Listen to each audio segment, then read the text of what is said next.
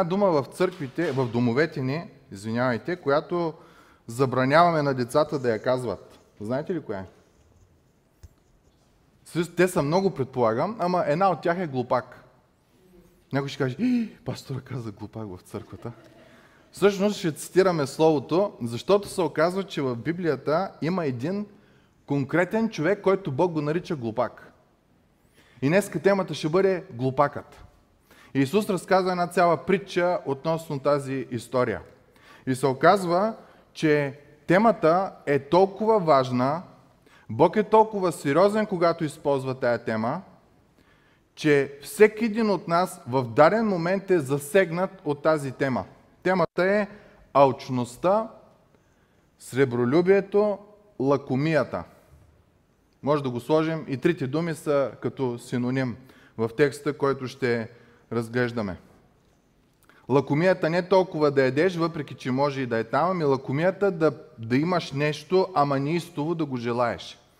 И тук обикновено, като кажем, първата ни мисъл става въпрос за пари.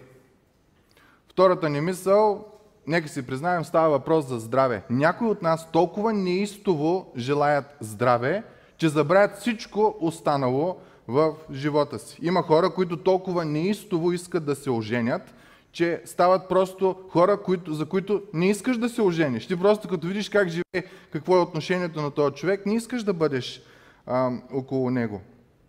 Между другото, една от 10 Божии заповеди е точно свързана с тая тема. Не пожелавай. Не дей да се лакомиш. Не дей да бъдеш алчен. И се оказва, че това нещо е толкова опасно, че може да направи така, че хора, които вярват в Бог, които би трябвало да живеят за Божия слава, да ослепеят относно Божиите неща. И да се мъчат да предават стойност, висока цена, на неща, които от Божия гледна точка нищо не струват. Предполагам, сте чували един виц. Един богаташ отива пред небесните порти, Свети Петър ще му отваря вратата, а човека с сакове му казва, какво е това? И човека казва, това са килчета злато, които съм спечелил. А знаете ли на небето златото къде се използва? За основа на улиците.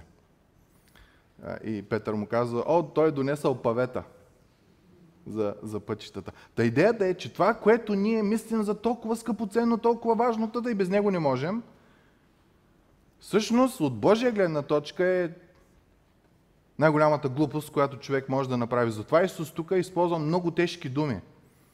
И хубаво да се вслушаме, защото аз не познавам човек, който да не е владян или да не се бори с някаква форма на алчност. Има много хора, които казват, на мен ми трябва само малко пари и ми е достатъчно. А колко малко? Защото обикновено, като изкараш 100 лева и си купуваш телевизор за 20 лева, те няма вече такива, но от втората употреба, обаче ако изведнъж заплатата ти стане 1000 лева, телевизора става от 500 лева. И ако заплатата стане 4000 лева, телевизора става от 2000 лева.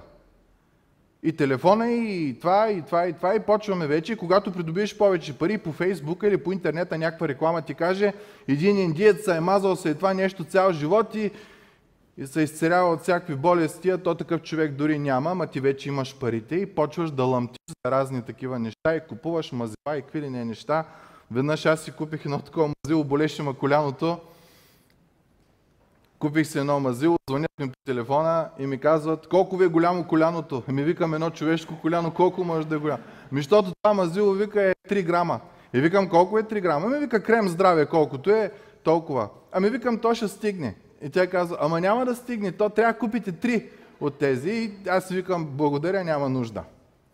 Та има го това лъмтение, да ми е по-добре, да ми е това, и много често изпадаме в такива неща. Ще ви помоля да отворите телефони или Библии на Евангелието на Лука, т.е. когато си отворите телефона, отворете Библията, не да си отворите телефона. Евангелието от Лука, глава 12. Много интересна случка. Един човек задава въпрос на Исус, Исус отговаря и после, за да обясни на хората, дава притча и после Исус прави проповед върху притчата, което той много рядко го прави. Другия път ще говорим за проповедта върху притчата на нашия Господ и Спасител. Евангелието от Лука, глава 12.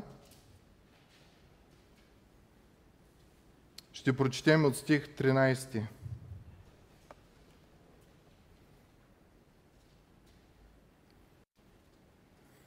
Само искам да ви зачита 3 стиха преди 13 стих, да видите Исус за какво говори. Стих 8. И ви казвам, всеки, който изповяда мен пред човеците, ще го изповяда и човешкия син пред Божиите ангели. Но ако се отрече някой от мен пред човеците, ще бъде отречен пред Божиите ангели.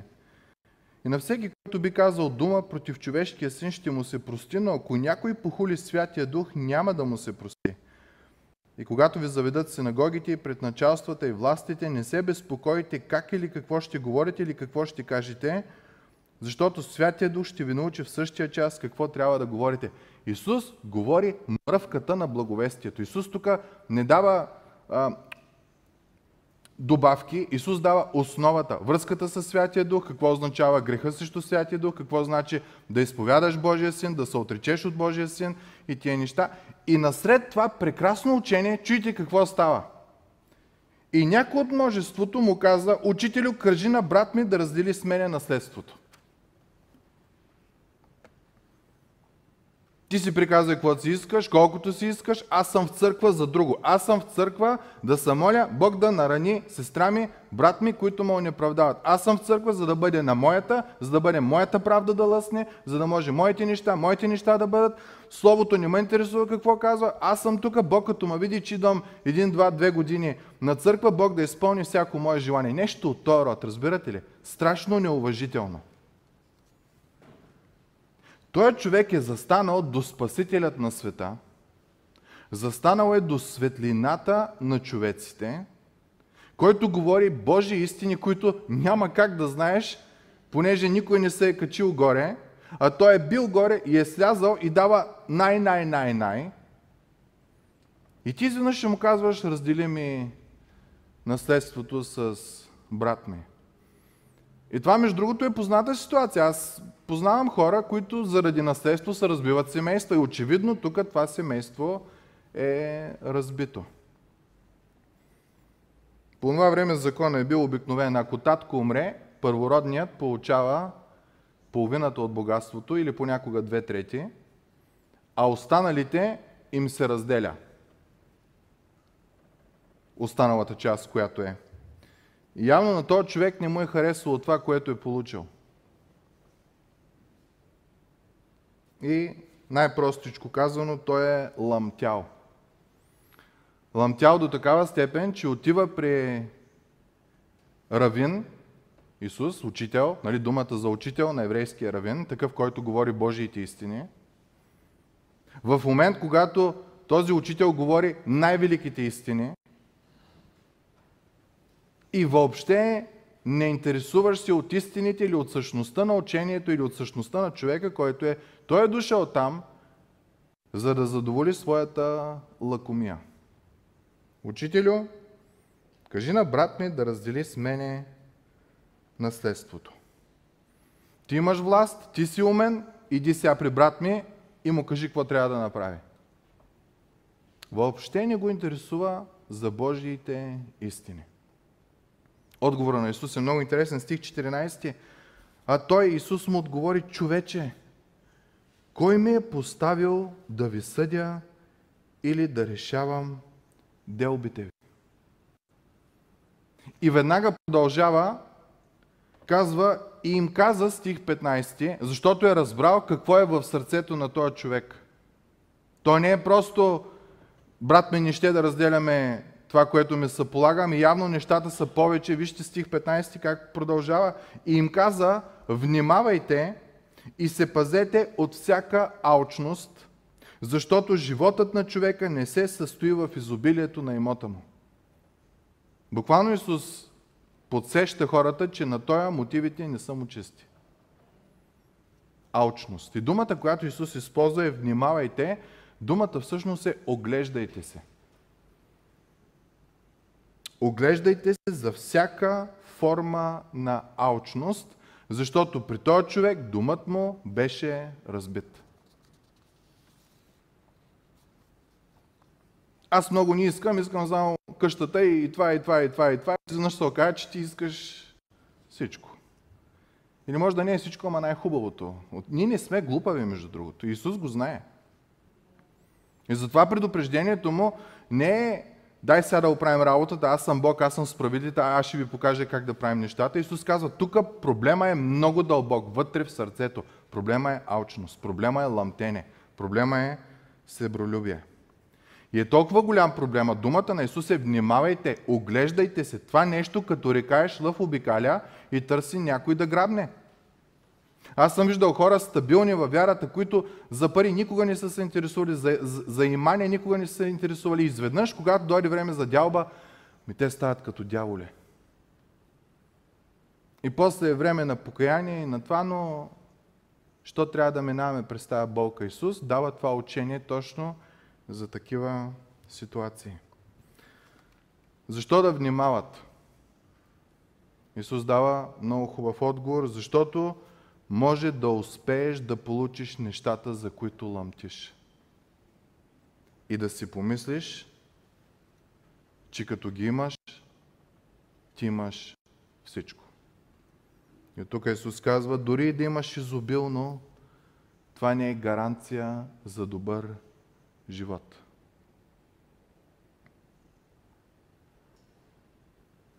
Няма какво да се лъжем, парите лъжат. Но всеки един от нас иска да има малко повече, да е малко по-богато това, което е. Всички страдаме с това. Понеже имаме разбирането, света ни го е наложил, че ако имаме пари, ще сме по-щастливи. Разбирате ли как този начин на мислене ни отделя от Бог?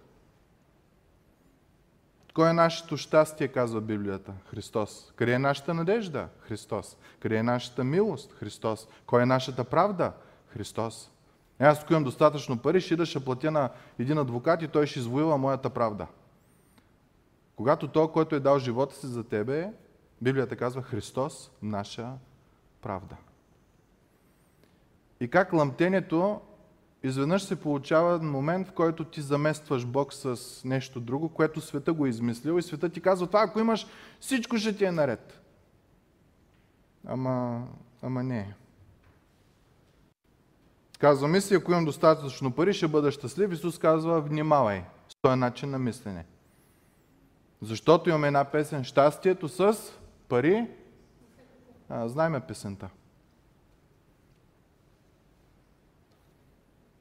Исус дава една история. Разказва по-нагледно да разбереме какъв е проблема на това да ламтиш, това да си алчен. И ние обикновено за ламтение, за алчност, като кажем, винаги си имаме някой, който е мафиот. Някой, който прави някакви тъмни сделки и такива неща. Обаче в историята човека, който ще разгледаме, е страшно честен, невероятно трудолюбив. И е човек, който мисли за бъдещето. Но е човекът единствен, който Бог е нарекал глупак. И причината е, че той е успял в нещата, които нямат никаква стойност в Божиите очи. И това е предупреждението към всеки един от нас. Внимавай, докато ламтиш, да не вземеш да получиш това, за което ламтиш и да си успял много в нещата, които нямат никакво значение от Божия гледна точка. Стих 16. Им каза една притча. Нивите на един богаташ родиха много плод. Това е още времето на биоземеделие. Значи това е страхотен плод. Трудолюбив човек, за да ражда плод, той се труди, той полива, той е нон-стоп там. Може да е наел работници, може и той да се е трудил. Честен. И той размишлява се в стих 17 в себе си и казваше какво да правя, защото нямам къде да събера плодовете си. Това е човек, който мисли за бъдещето. Защото идеята е, че ако имаш място за 100 кг домати, пък са родени 200 кг домати от реколтата, очевидно е, че ако няма къде да ги сложиш, те ще се развалят. Това е грижовен човек. Това са добри качества. Това е човек, който мисли за бъдещето и казва, събарям всичко, което имам, и строя наново. по-голямо, за да може абсолютно всичко да бъде събрано. И каза, ето какво ще направя, ще съборя житниците, ще построя по-големи и там ще събера всичкото си зърно и благата си. Е, такива хора да не управляват. Трудолюбиви, честни, мислещи за бъдещето, за развитие, прогрес. Той мисли точно за тия неща. До тук няма проблем в неговия характер. Не е излагал, не е крал, не е правил нещо нечестиво, нещо неетично, нещо неморално. Няма такъв проблем. Добър човек е. Къде е проблема му? Стих 19. И ще кажа на душата си, и обърнете внимание колко пъти се използва тук думата си. Ще кажа на душата си, душо, имаш много блага, натрупани за много години. И тук, мили приятели, може да засечеме първата лъжа, която алчността създава от човека. Много блага е равно на много години. Вярно ли е това? Вярно е. Не е вярно. Но това е вярването на този човек. Много блага, много години. Продължава нататък. И си казва, успокой се, яж, пи и се весели. Значи, ако имаш много блага, ще дойдат много години, ще дойде успокойствие, ще дойде ларш живот. И въпросът идва, откъде му дойде тая идея на този човек, че като има много, ще живее дълго и че може да се успокои, че всичко ще бъде наред. Е това, мили приятели, е лъжата на парите. Когато човек започне да лъмти, да е алчен и да получава, той изведнъж започва да си мисли за недосегаем. Той започва да си мисли за всезнаещ. Ето аз съм успял, вижте ма и сега мога да дам съвети на който иска и без да искаме почваме да даваме съвети, които нищо общо нямат с областта, в която ние е нашата специалност. И в историята виждаме, това съм мисли за безсмъртен. Много блага, за много години, яж, пи и се весели. Та в това изречение виждаме две от лъжите, които парите дават. Когато имаш много, ще живееш много и живота ти ще бъде щастлив. Това е разбирането на този човек. А той е трудолюбив. Той е честен. Той е такъв, която всяка банка би го взела, защото е чист във всяка една част е чист. Той няма нищо мръсно в него. Обаче Бог не го приема. И едно е, когато света одобрява хора по човешките стандарти, друго е, когато Бог одобрява хора по Божиите стандарти, защото накрая се оказва, че това, което света е издигнал на най-големия пиедестал, за Бог е нищо. Да не вземем да объркаме, да бъдем малчни за нещата, които нямат абсолютно никаква духовен смисъл. Чуйте как Бог отговаря на такъв начин на мисъл. Една човека казва, има много за много години. Нека се успокоя и от тук да се пенсионирам и да си живея живота. Стих 20. А Бог му каза, глупако, тази нощ ще ти изискат душата, а това, което си приготвил, на кой ще бъде?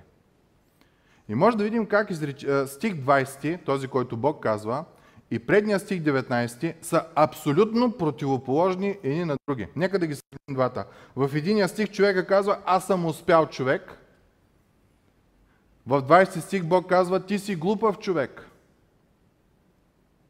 В 19 стих човека казва, още много години ще имам. В 20 стих Бог казва, не, още тая нощ свършва всичко за тебе. В 19 стих човека си казва, яж, пи и се весели занапред. В 20 стих Бог казва, когато всичко свърши, трябва да го раздадем това нещо. И то свършва тая нощ. На кой ли ще го раздадем? И човека идея си няма, на кой ще бъде раздадено това нещо, което го е събирал. Този човек е глупав не защото не вярва в Бог, а защото живее все едно, че целият му живот е тука и нищо няма след това. Разбирате ли? Той лъмти за неща, които са създадени, а не лъмти за този, който ги е създал. И Бог казва, много си глупав. Аз съм успял, Бог казва, глупах си. Имам за много години, Бог казва, още тая вечер свършва всичко. Съм натрупал много, Бог казва, той де си го натрупал, тая вечер трябва да го раздадем. И ти идея си нямаш на кой ще бъде раздадено. Та той човек е глупав, понеже инвестирал в погрешните неща. И завършва Исус стих 21. Така става с този, който събира имот за себе си и не богатее в Бога. Един познат си взе къща в... Те живеят в Италия от много време и си взеха къща там. И всички ми казват съседи, дай да осветим, да поканим свещеник да осветим. Той вика, аз няма да освещавам дома си, аз го посвещавам на Господа. А къща му е много хубава. И когато ми оказа това, аз много се замислих. Да дойде свещеника, да изпее две песни или да каже няколко хубави стиха от Словото, да благослови дома, е едно. Но когато го посвещаваш на Бог, това означава, че цялото ти битие, цялата ти същност се променя, защото този дом е Божий дом. Ти си го посветил, ти си го дал на Бога за Негова служба. И тогава ти внимаваш какво правиш. Защото този дом не е твой. Той е Божий. Та идеята е, ние много често сме казали, алчният е човек, който е богат. Ама аз познавам много алчни, които са бедни заради алчността си. И това, че имаш много случаи, той е мой приятел в Италия, който е и тая хубава къща и това, той не я освещава, той я посвещава, защото знае откъде е дошло абсолютно всичко, което той притежава. И казал, Господи, това е Твое, Ти си ми го дал да го ползвам, аз Ти го връщам на Тебе.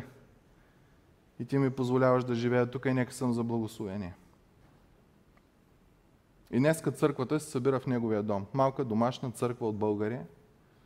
И това е основното място, където се събират. Посветен дом, а не осветен дом. Разликата е огромна.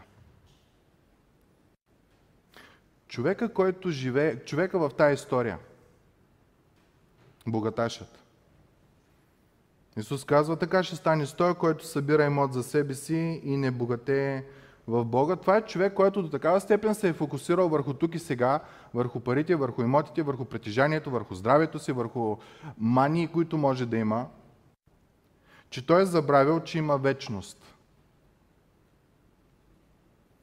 Той е забравил, че един ден ще се изправи пред Бог и ще дава отговор, не само да се изправиш.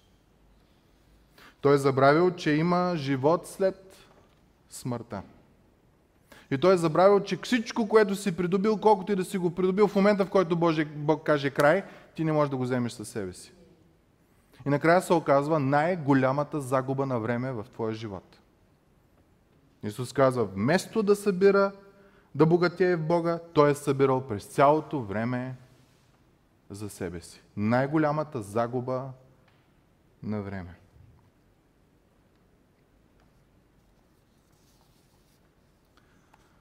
Това е човек, който е вярвал в лъжа и е успял в тая лъжа. Има много дълъг живот, за много години, колкото искам. Вярвал е в това. Парите ми помагат, парите ще ми оправят живота, парите ще ми дадат дълъг живот, парите ще ме направят щастливи. И се оказва, че успява до момента, в който Твореца на света не застане пред него и му каже, всъщност човек, не. Четейки тази история, изучавайки я, се чудих по какъв пример да използвам и представете си кремона. Знаете ли го надлеза, подлеза? Надлеза на кремона, нали така? Подлеза, да. Представете си, че отивате там около релсите и един човек отива и започва да забива колчета, с които удостоверява коя земя на кой е. И ти му кажеш, какво правиш, бе? Той вика, тая земя я купих за без пари. Ще си построя къща тук 200 квадрата. И ти му кажеш, то без пари, защото по средата на релсите. Как ще построяваш по средата на релсите? Тук минава влак по разписание. Сигурно е, че ще мине. Как можеш да строиш тук къща? И той винаги минава, може да закъснява, ако сме в България, но винаги минава този влак. Не можеш да строиш къща тук. Ако инвестираш всичкото си имание, всички неща върху тия релси и дойде влака, ми той ще разбие абсолютно всяко нещо, което си построил, което си направил. Обикновено такива хора казват, а бе, ти си много негативен, бе. Аз отказвам да мисля за тия работи, аз мисля за бъдещето, аз мисля за хубавите неща. Няма да говорим за влака. За сигурността, че този влак ще дойде по разписание. И ще разбие всичко. Та този човек отрича това, което е неизбежно да се случи.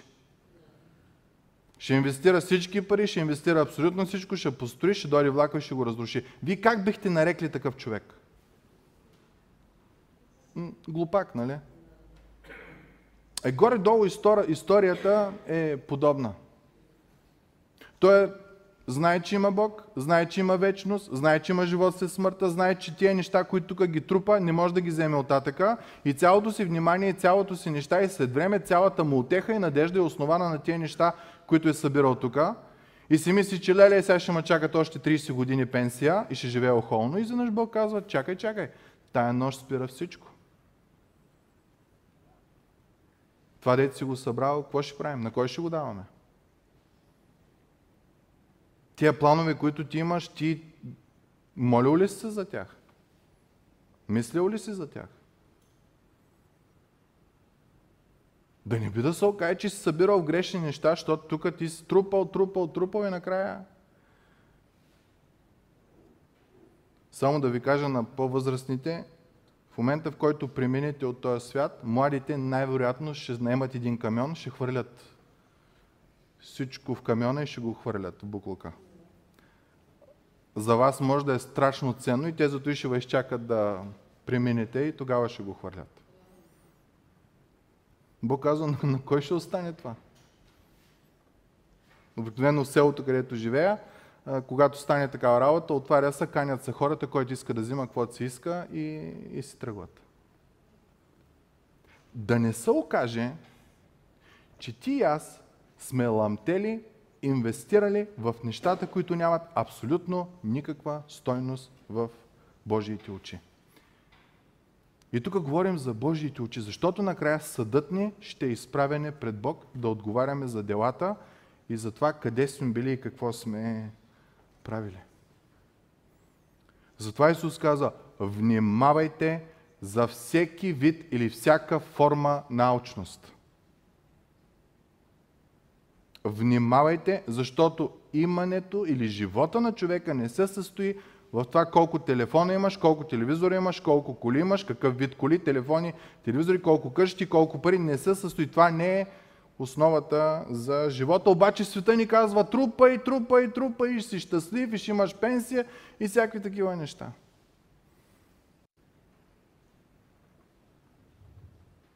Внимавайте и се пазете от всяка алчност, защото животът на човека не се състои в изобилието на имота му. Един богослов казва, алчността е най-бързият начин да разкараш Бог от живота си, когато си алчен. Защото във същността си, алчността показва, че ти нямаш абсолютно никакво доверие в Бог да снабди твоите нужди.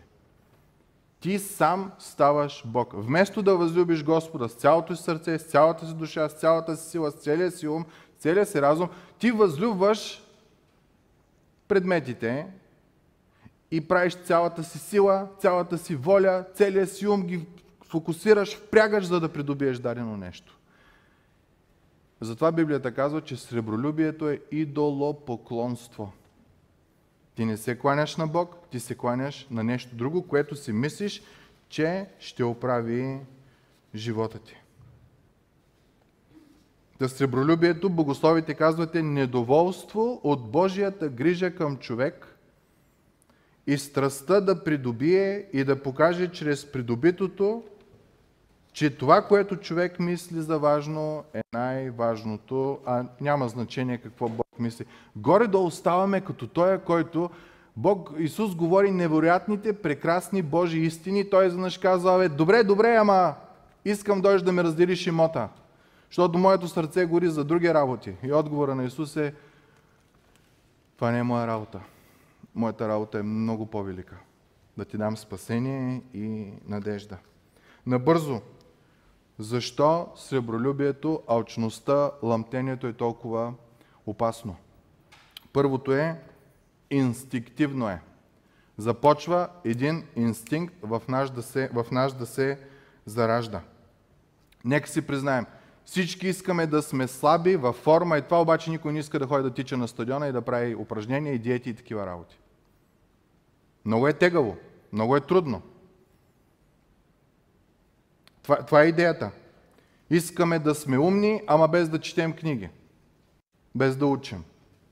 Искаме да сме велики, но не искаме да изграждаме характера си. И изведнъж научаваме, че ако искаш да си велик, но нямаш характер, ти трябва да си материалистично настроен. Трябва да жадуваш да получиш нещо, разбирате ли? Трябва да жадуваш за дадено нещо, понеже в материализма ти можеш да носиш нещо, да караш нещо, да имаш нещо, което другите като го казват: толкова работи има. Навръщани от лагера, в моята кола бяха момчетата. Ма те знаят всеки в Казанлък, който кара такава по-известна кола, името му и цялата му, много неща знаят за тия хора. Кой бил в Енина, кой бил в левия край, кой бил в десния край, какво било, как било, що било, каква кола кара, кога я купил, коя сменил, какво е такова, явно това ги такова. Изведнъж тия хора стават известни в техните очи. Викам, добре, ви характера на тия хора знаете, добри ли са, морални ли са, честни ли са? Кой го интересува? Изведнъж виждаме как света променя. Да бъдеш успял не е толкова какъв ти е характера, ами какво придобиваш. Разбирате ли? Изведнъж ти става инстинкт. За да бъда известен, за да бъда одобрен, аз трябва да имам най-новите обувки, най-новата кола, най-новата тата или определена марка, може да не е най-новата. Единственото, което ти трябва е да си го купиш. Обаче, за да си го купиш, какво трябва да имаш? Трябва да имаш пари, нали така? И тук идва втората част. Много е лесно да си сребролюбив. Много е лесно да лъмтиш. Защото светът одобрява, поощрява да имаш. Нека видим известните хора, които са. Които може би вие харесвате. Вие техния характер ли харесвате? С това ли са известните? Или с нещата, които имат? Къде живеят, какви коли карат и такива неща. Вашите идоли, дано нямате, ама вашите идоли в живота ви. Защо ги харесвате? Характера ли им е толкова хубав? Хубаво е да си около тях или имат 100 ферарита или някакви такива неща.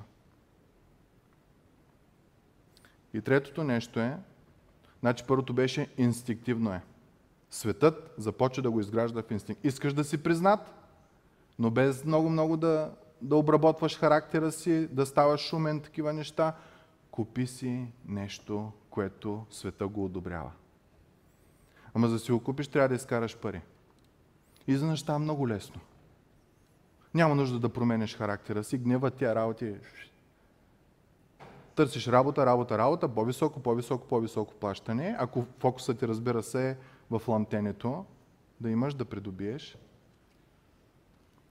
И трето, последното е, че е невероятно унищожително ламтенето. Може да обърка целият ти живот. Може нещата, които Бог смята, че са най-важни, като семейството, като децата, като общението с братя и сестри, църквата, ти да ги сметнеш за най-второ, трето, четвърто, пето степенното и да издигнеш нещо, което Бог казва: човек, Това аз ако реша, мога да те зария с него. Защо жадуваш, лъмтиш за такива неща? Търси това, което е добро, това, което е правилно. Правда, истина, мир, благодат. И може да обърка смисъла на съществуването ни. Вместо да богатееш за Бога, ти да богатееш във всяко друго нещо. И ние знаем кой е владетелят на богатението за всяко друго нещо. Знаете ли кой е? Кой беше той, който предложи на Исус всичките царства и всичките богатства? Цялата власт и всичките финанси. Сатана. Объркаш ли фокуса в живота ти, Сатана ще те зарие с тези работи. Исус казва на края на тая притча: така ставаш човек, който жадува да се обогати, но не иска да богатее в Бога. И най-опасното накрая е, че през цялото това време ние ще си мислим, че сме успяли. И в момента, в който се изправим пред Бог, ще видим, че сме голи като пушка. Проблема какъв е? Не да имаш или да нямаш. Проблема е състоянието на твоето сърце. Той човек в историята, той беше трудолюбив. Той беше добър човек, морален беше. Нямаше лъжа в бизнеса му. Но вътре в сърцето нещата не бяха подредени правилно. В неговия ум много пари е равно на много години и много пари е равно на яж, пий, се весели на щастлив живот. Исус казва: така ще се случи. Глупако, тая нощ ще се изисква живота, а той всичко, дет си събрал, какво ще го правим? На кой ще го даваме? Ти няма да имаш думата да кажеш на кой ще се даде. Исус казва: така става със всеки, който богатее за себе си, а не богатее в Бога. Мили приятели, тази сутрин призиват всеки един от нас. Аз не познавам човек, който да не страда под някаква форма на лакомия. Нека не да осветим, а да посветиме живота си на Бог. И всяко нещо, което притежаваме. Пак ви казвам, да имаш много не е грях. Проблема е какво е в сърцето ти. Всяко нещо, което притежаваме, нека да не го освещаваме, а да го посвещаваме на Бога за Негова служба, защото тогава ние ще богатеем на 100% за Бога. Господа ни благослови. Нека да се помолим. Отче святи и праведни, Татко наш небесни, благодарим Ти за тая притча, за това предупреждение. И Господи, признаваме, че някой път сме като той човек, който кара Исус да раздели имота с брат му. Независимо какво ни се говори, независимо какво четем в Библията, независимо как се окуражаваме, какви прекрасни думи има в Словото, нашия ум е за ламтение, нашия ум е за други неща. Не давай, Господи, да сме като тия хора. Не давай, Господи, да сме като богаташа. Господи, работи в сърцето ни. Помогни ни да осъзнаем, че всичко, което имаме на 100%, от най-малкото до най-голямото е подарък от Тебе. И помогни ни, Господи, когато го получим, да го посветим в служба на Тебе. Пък Ти си обещал, че ако ние първо търсим Божието царство и Неговата правда, всяко друго нещо ще ни бъде добавено. Ти, Господи, ще поемеш грижата за нашите нужди. И можем да кажем, опитали сме, видяли сме, че Господ е благ и че е грижовен. Помогни ни, Господи, в тая битка срещу ламтенето. Помогни ни, Татко. Моля Те, работи в сърцата ни, да осъзнаем, че всичко е дар от Тебе. Да бъде слава на името Ти. Амин.